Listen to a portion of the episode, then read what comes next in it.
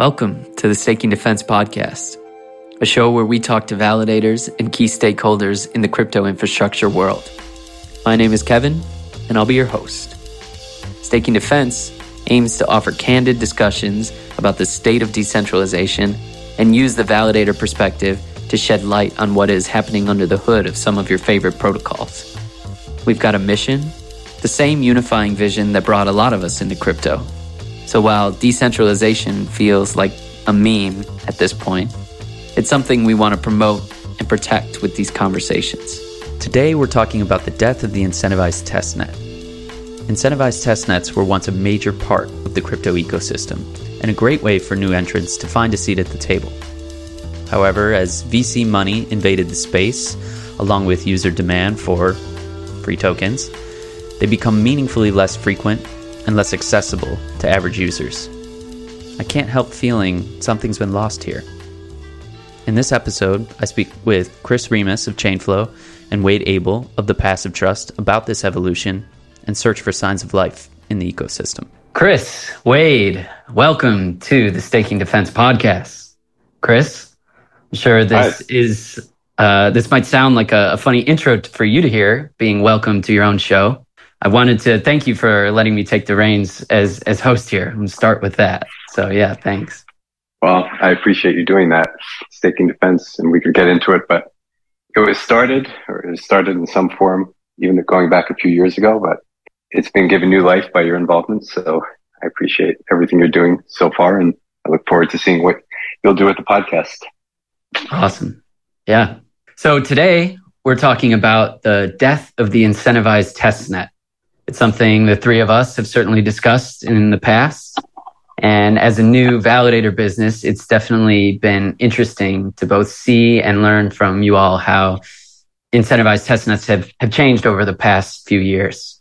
I'd be lying if I said I didn't have some FOMO uh, hearing about the salad days of uh, early Solana and, and, some of the other networks.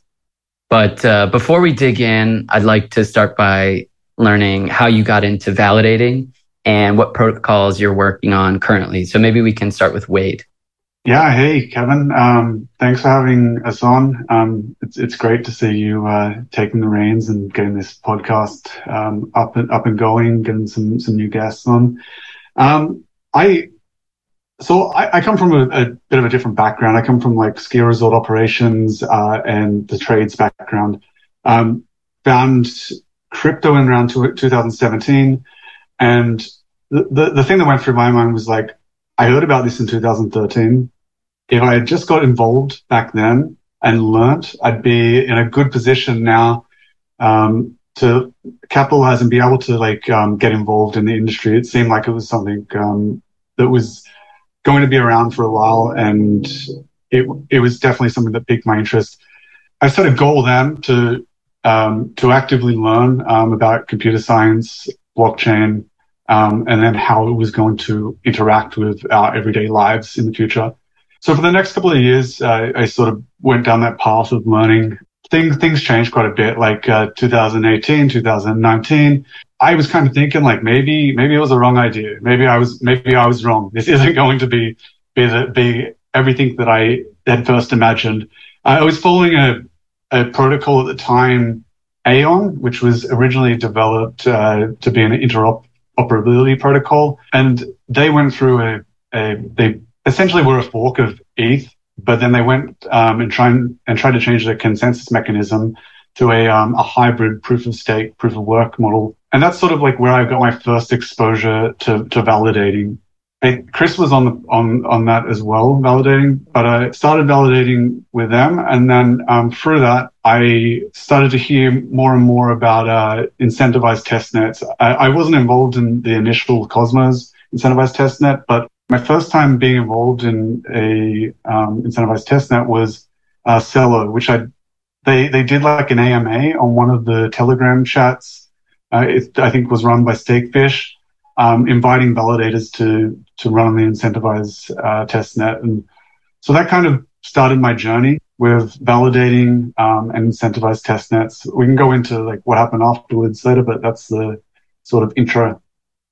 Yeah, uh, I'll, I'll get Chris's answer, but it's it's nice to yeah, yeah. I've always felt kind of kindred with you in in the way that we've found our our ways into blockchain, not necessarily being from a computer science background in the first place, and kind of just going off of the the inspiration and the you know the ideology, the things that the the opportunity that we saw uh, in the technology. But it, yeah, yeah, it's very blockchain like. right. Starting grassroots, uh, coming from a completely different background and uh, being able to have a start. Yeah, Chris, if you want to go ahead, uh, I think you're on mute if you are trying to talk. Yeah. sure. I was waiting my turn. I guess the version of how I got into it, I'll tell, is that I started getting interested in the crypto space in early 2016, not long after Ethereum launched. And I had an infrastructure background, a telecom and IT infrastructure background. And while I started to do some project management work in the Ethereum community, I was looking for ways to build infrastructure to support these networks. And I tried some mining using some AWS credits and I burned through those really fast to prove to myself that cloud mining was not possible. So it, I realized pretty early that the ship had sailed to do any type of Bitcoin mining for me because I was coming into this with zero capital and really no desire to raise capital. So I was trying to find a way that I could run infrastructure for projects and hopefully bootstrap the efforts along the way. That's when I discovered staking.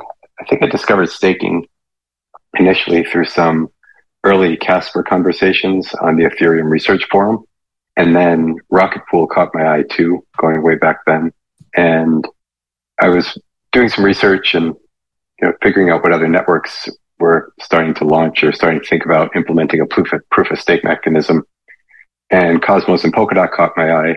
Cosmos launched something at the time they called the Validator Working Group, and that was back in I think 2017 now, in October of 2017.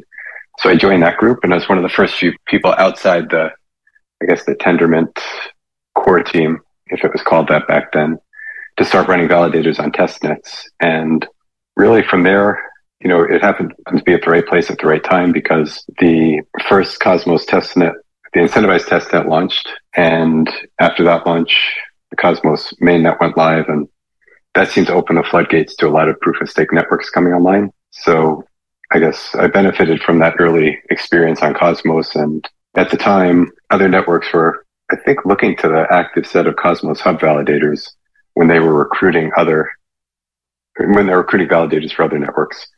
So again, happened to be in the right place at the right time. And to segue a little bit, back in 2019, after the Cosmos mainnet launched, I started something I called staking defense. Um, and ultimately what I'm hoping to do and what we can do with staking defense is help keep staking and participation in proof of stake networks as accessible today as they were back when I started. Because I think Kevin, to your recent experience and from talking to other smaller independent validators that are looking to get in this, and contribute to the networks they want to support, it's getting harder and harder to, to break into these active sets. So I really hope that what we can do is keep staking accessible to as accessible today or almost as accessible today as it was many years ago. And I think that really plays nicely into the conversation about the incentivized test nets and what's going on with them today. Totally. And yeah, thank you for for teeing me up um, because we're here to talk about um, the death of the incentivized testnet. Um, a little bit of a dramatic title. There are certainly incentivized testnets going on, but I think more in spirit, um, the idea of what an incentivized testnet uh, can be or should be to promote uh, the greatest degree of decentralization. So maybe to start, uh, let's answer the question: What is an incentivized testnet? I know it probably seems a little intuitive, but I'm interested in what it uh, what it means to to you guys because there are obviously distinctions between what it means for users versus people who want to participate as validators. I think a lot of people are familiar with the idea of incentivized test nets from the salad days of DeFi summer, where you know you make a few transactions on DeFi protocol, and uh, you know three months later you get a $15,000 airdrop for doing very little work. But obviously we're talking about it more in the context of, you know, origin, new L1 blockchains, stuff like that. But yeah, I'd, I'd love to hear your guys' answer on what an incentivized testnet is and, and maybe what it should be as far as you are concerned. I can uh, I can go first with how I feel, think about an incentivized testnet. Um, I think originally an incentivized testnet was started to to help create the network um, to test the the economic decisions that were made building the protocol um, and allowing that to be done by by anyone um, for anyone to enter and, and help with the testing and because ultimately the, the, the people, the users, the validators that are, that involved testing, um, they're using time, um, resources, etc. So it was a way to to have both the the the user, the, the validators that were participating in the incentivized test and the protocol to to to be owners in a sense, um, and to to go in and you can get operational experience if you're a validator um, because you're going to be involved in how the system operates, what goes wrong, um, what what goes well, and then ultimately provide the best service when when the protocol does go live. So I I see it kind of as as a as a testing ground that allows interested participants to participate, um, no matter what their resources are at the time, but to have a have an entry into the system. I think that it has changed somewhat and the descriptions like my description will be different of what what is actually happening now but um, that's that's my feel on what an incentivized testnet is and i can pick up there. I think my definition mirrors wade's as well. I think to me the incentivized testnet from a validator perspective is an opportunity for, for someone who has the skills and has the interest and has the commitment to hopefully prove themselves and start to establish a reputation in the community of the network that's hosting incentivized testnet in such a way that when the network goes live, when they launch their mainnet, these validators who participated in the enterprise or in the incentivized testnet can then participate as a validator in the active mainnet set of validators for the network. So hearing myself say that to me, it, it is in a lot of ways from a validator perspective an on ramp to people to, to hopefully be rewarded for the effort they put in to support and secure a network. And they can do this in a way that is not dependent on capital and capital accumulation, at least at the beginning, meaning the incentivized test net, if done right, can provide a level playing field from which entrants can enter and participate in securing the network because they should not have to be approaching these test nets with a boatload of capital. You know, if today you are looking to enter a mainnet on most, you know, the better known staking networks, the barrier to entry from a capital perspective is quite high. But to me, the goal of the incentivized testnet is to essentially lower that barrier to entry from the outset. And what I've told projects that I've worked with in helping them design their incentivized testnets, to me, the ultimate goal of an incentivized testnet should be that if someone is to participate and they're to participate well, they should earn enough of the token in order to gain a slot in the active validator set once the mainnet goes live. So I guess to summarize, to me, I think the incentivized testnet, in addition to all the reasons and benefits that Wade mentioned from you know, the network perspective, in terms of being able to test things and figure out what breaks and you know mitigate risk by not testing in production, I, I think that in many ways is an on ramp for validators to be able to participate and be rewarded for their effort based on performance rather than access to capital. Yeah.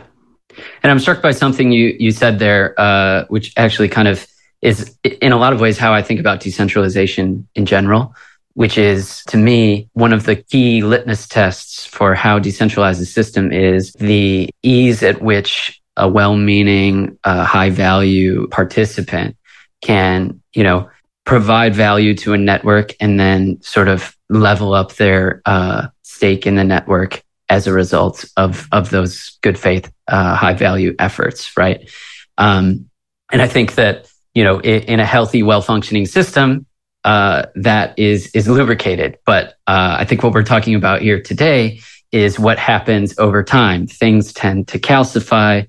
Uh, there is a centralizing, uh, you know, tendency in just about every system human beings have ever built. And so I'm interested, maybe we can come back to like the operational sort of day to day of incentivized test nets and some of the struggles therein. But I think largely from my perspective, feel free to correct me, the actual operation of incentivized test nets remains relatively unchanged. What I feel like the key change is the level of gatekeeping to get into the incentivized test net in the first place. And, you know, that's where we get into this idea of the death of the incentivized test net, the death of the open incentivized test net. And what I want to ask you guys now is why you think that's fallen out of fashion. Is it simply economics? There are more people like us trying to participate. And so protocols can take advantage of that, that supply and demand effect and, and be, you know, a little more gatekeepy, possibly even rent seeking in the way that they uh, set up their incentivized test nets. I wonder your guys' thoughts on that. I'll, I'll start with this one. I think I, to take a step back, and maybe we'll talk about this too. I think first of all, the number of incentivized test nets, or I would say the percentage of incentivized test nets, you know, as compared to the number of networks launching seems to have dropped quite a bit. From my experience, the reason for that is that a lot of these networks now are raising VC funding and essentially doing insider funding rounds. And usually what happens as part of those insider funding rounds, those investors, whether they be validators or VCs or infrastructure as a service providers, exchanges, what have you, tend to then buy themselves, you know, very big uh, seats within the validator um, active set. And if they don't run validators, typically what they do is they work with one of the big infrastructure providers or exchanges to run their nodes. So I think one of the one of the other reasons that the incentivized testnets were being run early on is to attract and recruit a set of validators and my sense is today that some of these networks through these fundraising efforts don't feel the sense of urgency anymore because one, validators are easier to find and validators are easier to find, not necessarily qualified validators, but validators are. And then two, they're already preceding their mainnet validator set with a small number of participants that have very large, very large stakes. So as a result, I think what we've seen is a decrease in the number of incentivized test nets and an increase in the number of insider funding rounds.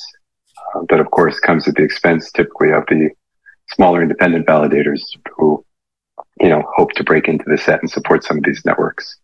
Yeah, I think Chris captured it really well there. To begin with, um, when when I had started, there just there just wasn't um, the interest in people wanting to participate into it in incentive, incentive by testnet or validate. Um, this was a, like there was a couple of reasons for this. Um, we just got out of like a, a, long bear market. There wasn't there wasn't that many believers that thought like that um, crypto was actually going to be a thing. Um, and then from that, like, could, could, you even could you operate a business or make a living being, being a validator? Um, so I think that played played into it quite a bit. There just there, there wasn't many people. So like Chris was saying, um, these were initiatives to to recruit people to to get validators and to get them to to know the systems that, that they were working on. And probably in the early days, you you wouldn't even make uh, say say there's hundred validators, you wouldn't even get enough people to to do those hundred validator spots. Um, now there's been like an with like the interest in the last couple of years of bull run, there's an influx of people that are um, that are skilled and and want to operate validators.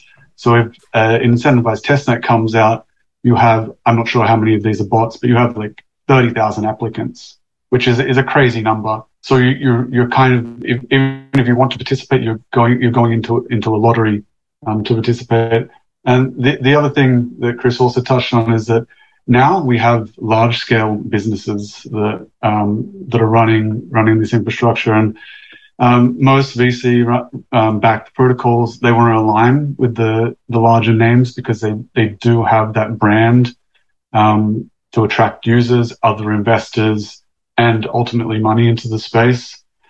And um, it's, it's, it's very hard for a, a, independent operator now, even if they do get into the the test net, if they don't have a relationship with um, people within the protocol, they've pro- probably predetermined who the validator set is going to be, minus a couple of validators.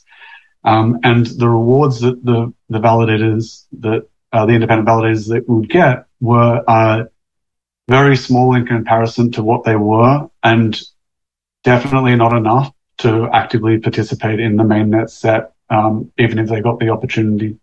Mm-hmm. Yeah, I mean, we've definitely experienced this uh, personally at, at, Throwback. The networks we're validating on are because of relationships we had, not so much uh, decentralized participation. Um, and I think some of that is like I, you know, like you guys touched on, and like I said, there's this supply and demand element to it, where at a certain point the supply is much higher than the demand, and therefore, you know, uh, you're not you know whether whether or not we you know we can argue about how valuable the service actually is but the it, it, the market is is saying to you that the service is not valuable enough on its own and that's why you see a lot of validator businesses getting into you know whatever their their their sort of uh, differentiator is to try and crack through at least the the ones that aren't well heeled and and cut into these these backroom deals. One thing that I, I want to kind of follow up with too is you know, you have these, these twin forces. You have less incentivized test nets now. And then you have the fact that, uh, that what incentivized test net spots there are, are, are a lot wrapped, you know, more wrapped up than, than they used to be. Do you think that there's uh, an element of this that is, you know, sort of a disinterest from the part of protocols because we have more experience, even though, you know, it really is only a few years, we have more experience behind us and in terms of what's expected as far as the number of validators set, like Cosmos famous kind of for the 100 validators as the, the target number. And, you know, you rarely, other than the, you know, the Ethereum model where you have uh, thousands of nodes, you know, and there's no stake weighting to it.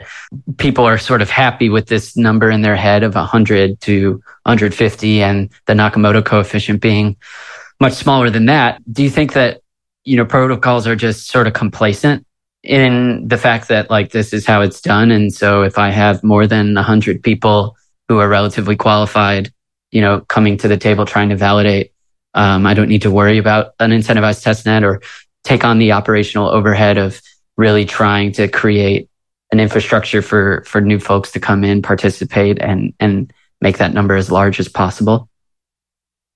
That's a really good question. I think um, I think partially well, I think my gut feel, my gut response to your question was yes. I think that's happening. I think it's happening because what's the best way to say this? I think what's happening is because in a lot of ways, the Silicon Valley VC funding model has really infiltrated and is close to taking over the space in a lot of ways. And that, that could be a whole nother episode, I guess. But in terms of the incentivized test net, incentivized test nets are hard. They're hard to design right. They're hard to run. They're really hard to run. I mean, the projects that I've, I've worked with on them and even those I've participated in, really, I, so many of them are surprised, I think, at how much work it takes.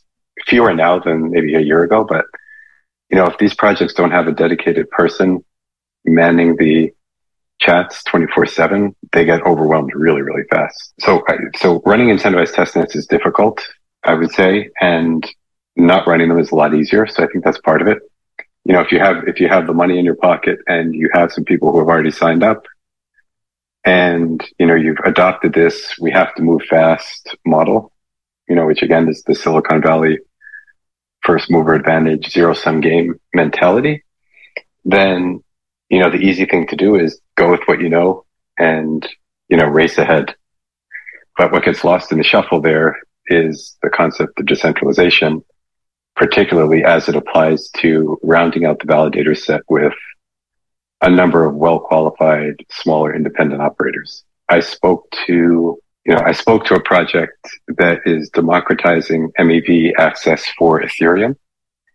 and their ETH2 working group, this is a bit of a tangent, but I'll bring it back around. Their ETH2 working group was populated by all the big names you would expect. And I wrote a post offering to sponsor one or two independent ETH2 validators to participate in that working group. And when I spoke to the project, you know, they basically told me they, they weren't really interested in having that because they felt like one, they had it covered through this website that helps provide information to ETH2 individual validators. And also because they were afraid that they'd have too many voices to have to manage. And that experience, it, it, it turned me off because it, it really emphasized for me how far down the path so many of these projects are, even if they claim to be, be values aligned, that convenience and speed and I don't know what else you'd call it, but really have taken a front seat to the concept of decentralization in itself.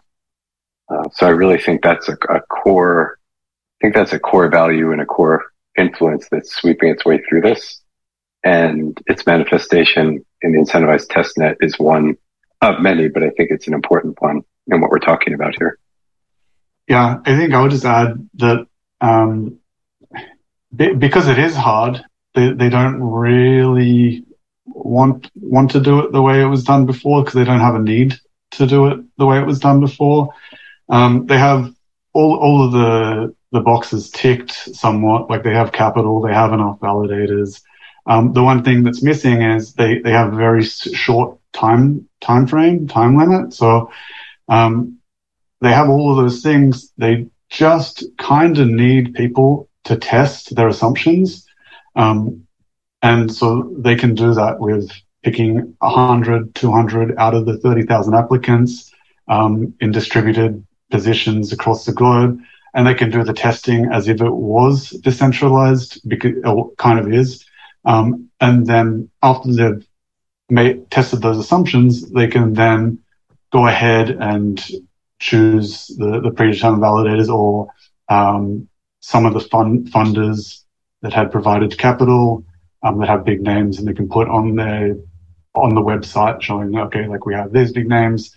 Um, and then a small a, a, couple of smaller validators to to make that um, appear more decentralized um, I guess they they are like making efforts to do the right thing it's just um, the the incentives are kind of a bit off because they have everything they need these days. Hmm. I think that's a really good point about their incentives being off, uh, just so skewed that it makes it, you know, the the overhead involved just not worth it. This might be an obvious question, but you guys really set it up for me, so I do want to ask it, um, especially for you know the the variety of folks that might be listening. Why is an incentive to incentivize testnet so hard to run? I think you know, is it really just you've got a lot of voices to manage and it's mostly a community management thing? Or in your experience in these various incentivized testnets, have you noticed other things operationally for, I guess, protocols is really who we're talking about now? Why is it so hard for them to run specifically? Well, it, it used to be a few years ago, it used to be because people really weren't thinking it through from the beginning, meaning people weren't necessarily taking the time to say, okay, this is what we want to test. And this is what we hope the outcome is based on how we reward people. And then linking those two things together. So essentially at the beginning saying, okay, from, from our perspective, you know, from a technical perspective, this is what we want to test out, as Wade said, in terms of, you know, testing out assumptions and testing out code. And as a result of that, in addition to testing out the code, we also need a validator set and we want the validator set to look like this.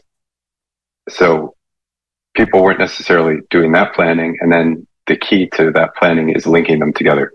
So then how do you take, you know, what you're hoping to test link it to your outcomes so that you're able to accomplish both? So first, I think it was mainly lack of planning. Um, I would say that projects seem to have made some good progress along those lines since that time. And I'll start using Quicksilver uh, as an example because that's a recent one that I thought was run really well and also demonstrated how difficult things are these days because I think the Quicksilver testnet had at least a thousand active validators at one point. I, I mean, they really pushed the limits of um, Tendermint, but you know, it was well thought through.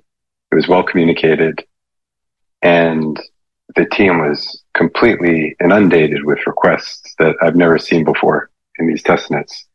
And the requests were ranging from I, I, the, the level of, I guess for me, the number of screenshots I saw posted from phones, just, I'd never seen that before. So it got me thinking that in this case, you know, in, in their, in their, in their case, and I think this is what Wade alluded to with the 30,000 applications and the bots, that there's so many people out there that are trying to jump in and make a, a quick killing or just a quick buck that, you know, the team gets inundated with just absolutely ridiculous requests.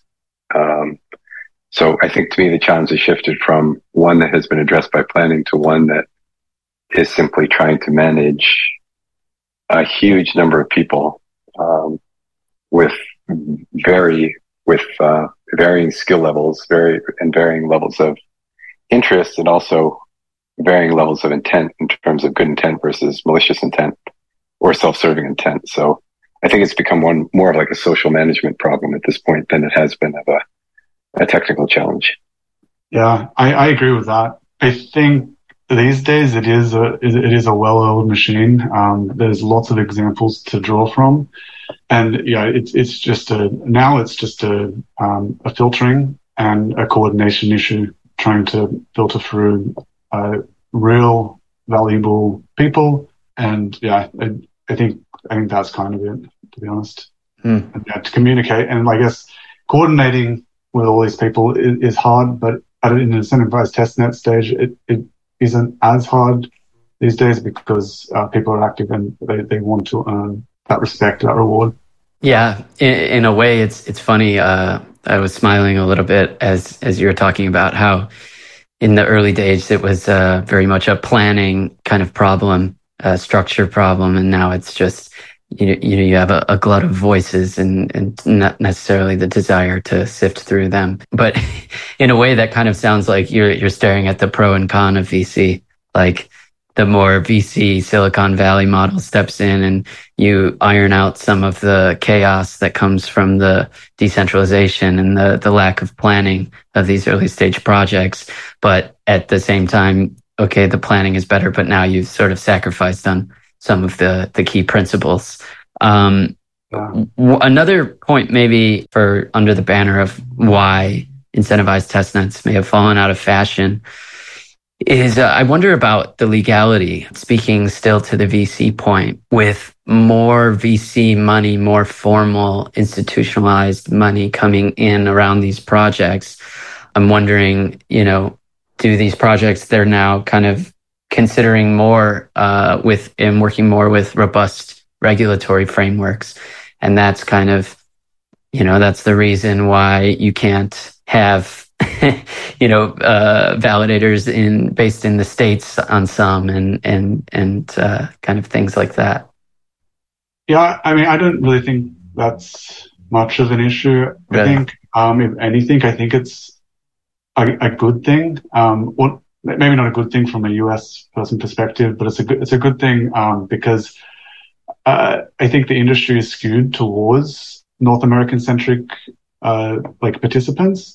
So I think opening it up or, or, like those rules being in place that kind of prevent that is, is somewhat of a, of a benefit because you can then have giving, giving more of a footing to people in, um, places that wouldn't have maybe got the chance before. That's a good point. So I, I yeah, I, I kind of don't see it as a hindrance, but I mean, there is probably other takes that would say, would say that is is a bad thing. Cool. Yeah, I, I actually like that take. Um, where I wanted to go from here, and we touched on it a little bit when we were defining what an incentivized testnet is. I'm sure you both have spent a decent amount of time thinking about this. I'm wondering what your ideal incentivized testnet looks like. Chris, I know you've spent some time advising projects who are designing their incentivized testnet. So I'd be interested to get your take on this. Yeah, to me, starting at the outcome, and this is from my perspective, coming back to that framework of thinking how we can continue continue to keep staking accessible to you know people who want to come in may have the skills, they may have the interest, they have the commitment, but they don't have the capital. So to me, a successful incentivized testnet allows anyone with the skills, the interest, and the commitment to participate in it in a way that meaningfully rewards them. And when I say meaningfully rewards them, I mean rewards them in such a way that they are able to accumulate enough stake to participate in the active set upon mainnet launch and not just participate at mainnet launch, but also, you know, continue to be in the mainnet 12, you know, six to 12 months down the road after all the whales have emerged and have staked their stake to their top, you know, favorite large validators and, infrastructure companies. So to me, hopefully they're able to accumulate enough tokens to participate and launch at mainnet. And then through the reputation that they've uh, established throughout their efforts, are able to attract enough delegation to stay in the active set for a meaningful amount of time and hopefully the long haul. Yeah, I agree. I think start with the outcome. I think if you were to do a incentivized test net that um, allows for the the correct outcome, decentralization, um, and allowing participants with no capital to get involved. Um, what, one of the aspects would be instead of applications would be gamification. So um, using everybody starting from zero and the economic assumptions, uh, allowing um, uh, like applicants to, or not, applicants, but, allowing users to to get involved um, and participate in it from a game theory perspective, where they they start from zero and they're just using the economic uh, assumptions of the protocol and then trying to to to get higher up the ranks. Though I think uh, the the Cosmos one was like this. Uh, I didn't actually participate in it, but um, from what I've heard, like uh, the Game of Zones was kind of like that. The Celo one was was like that, and I think one aspect that like helped me a lot um, because I didn't have somewhat of a background. I had I had the interest and the motivate and the motivation, but I didn't necessarily have the technical skills at the time. I think um, having a, a mentor mentee sort of piece to an incentivized testnet is is a good aspect and had had helped me tremendously in some of um, the previous testnets. Um, whether that's done formally, um, or even just having people within a Discord openly answering questions, helping out, um, and and it grows more organically between just uh, relationships between people within within a server. Um, so yeah, I think that's that's two things that I think would be valuable aspects to an incentivized testnet is their gamification and um, a mentor menteeship sort of framework. Yeah, uh, so I have a couple more, and Wade, you actually brought up uh, a couple, uh, Cosmos and Celo. I wanted to uh, get a sense of uh, your both of your best uh, incentivized testnet experiences, and kind of give credit where credit is due. Maybe talk about how those models might maybe hopefully reemerge. Yeah. Um, so I, I, I, kind of touched on it there.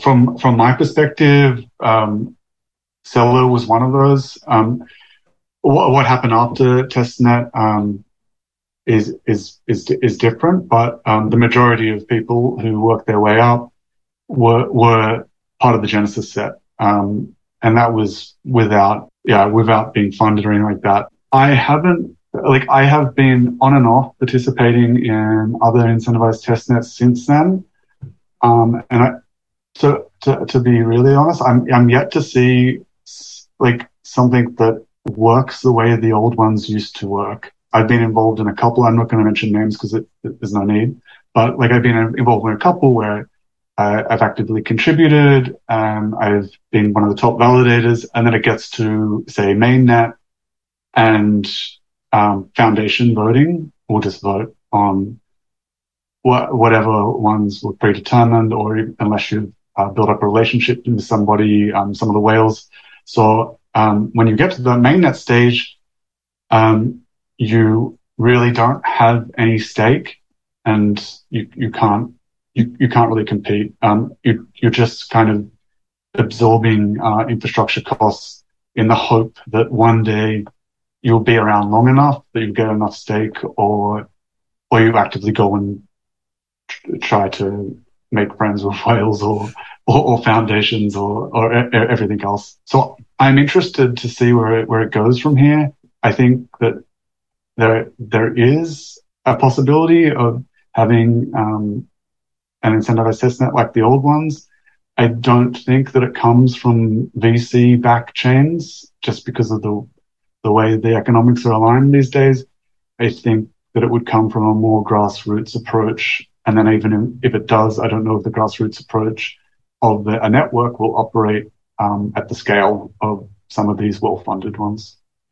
So I hope that kind of answers the question. I went on a little bit of a tangent there at the end. Yeah, I would agree. Uh, I would agree that Celo ran a ran a good test net. I I would say, I guess to take a step back, when I think of a good test net from a participant perspective, a good test net the tasks are clearly laid out in a document that's not a chat, a chat channel. And communication is clear and consistent and it comes through hopefully a single announcements chat channel. So I think if an incentivized testnet has clear documentation as to what tasks need to be run when, and those updates are clearly communicated via a single channel and consistently communicated there, that's the foundation for an effective test net. And then to Wade's point, hopefully, again, coming back to something I said, hopefully rewarding people with enough token to actually participate, you know, as an active validator at mainnet launch and stay in that set. And what, what, what's happening these days that, like Wade alluded to, is that it's not, you're not going to earn enough rewards on most networks in order to, to participate in the active set at mainnet or to stay in that active set at mainnet past three months. So a lot, what a lot of validators need to do is then rely on foundation delegations, which I think can be quite finicky at best. And I think to Wade's point too, I think the worst test net outcome is when there's someone who participates and participates well and does well and, you know, essentially follows all the rules and does everything they're supposed to do only to get you know, find themselves out of the active set three months after launch. You know, I think in that case, the incentivized testnet was more or less useless and these networks should have, you know, just straight out, you know, selected their set of validators, been upfront about it rather than waste everybody's time, you know, because it takes so much time and effort, especially for smaller independent validators to, to do what's being required because what's being required has also gotten more significant, you know, over the years too because now it's not simply a technical thing. It's now becoming a marketing thing too. You know, networks are asking you to write blog posts, provide documentation, you know, produce podcasts or what have you. So the requirements are also, the, rewards are dropping and the requirements are increasing. Um, but that said, I think, um, in the early days, IrisNet, you know, one, one of the Cosmos networks I always thought did a really good job at running test nets. Celo did a nice job in terms of getting people, at least at the beginning, into an active role at the mainnet launch. And then most recently, and I referred to it earlier, I thought Quicksilver did a really good test net recently. And I think one of the reasons that happened is because one of the Quicksilver founders, Joe Bowman, you know, had participated in a lot of incentivized testnets, you know, as a validator operator and was able to apply all those lessons that he learned along the way to the Quicksilver testnet. So I think Quicksilver recently really ran a good one too. Yeah. Thanks for sharing. What I wanted to close with is a, a discussion around the likelihood of the incentivized testnet returning. I'm wondering if you all think there is a lane for incentivized testnet programs to spur further decentralization in more established protocols? Or does it really need to be done at the outset from the base layer, which I guess could be reinterpreted as a question. Um, is it possible for established networks, networks that are already running to wake up and realize they need to further decentralize stake and using incentivized testnet programs as a lever, one lever to do so? Or do you really think that it's only going to happen from more grassroots non VC funded chains. Um, perhaps they are specialized in some way. Um, and they can find product market fit while starting from the start with decentralized principles. Uh, or maybe it's not binary and, and a little bit of both can happen, but I'm interested in your perspective there. I think it can come from larger, um, larger protocols, but I think, um, there needs to be a voice to to make this a priority. So I think it has if if it was like that, it would have to come from the key stakeholders, and then the key stakeholders have to be the users, and they have to actively um, voice that they want a decentralized network and that it matters.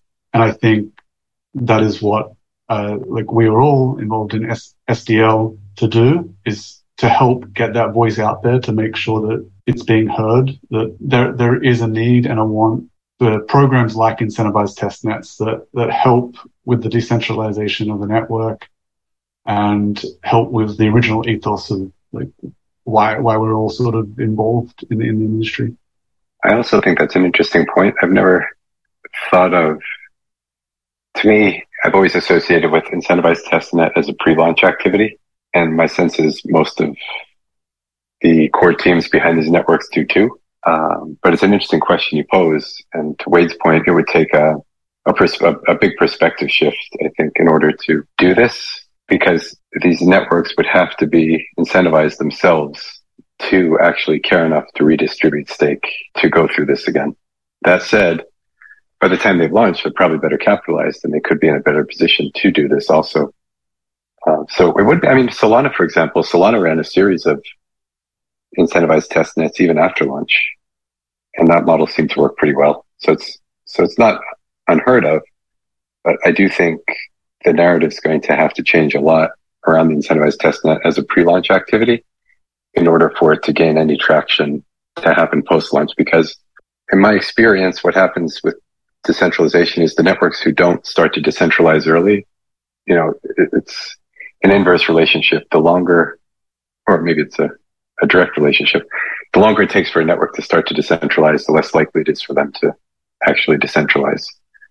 So, you know, as they get further and further from mainnet and decentralization becomes less and less a priority, it's less likely that they're going to care enough to take on the, take on the burden in their minds to launch another incentivized testnet.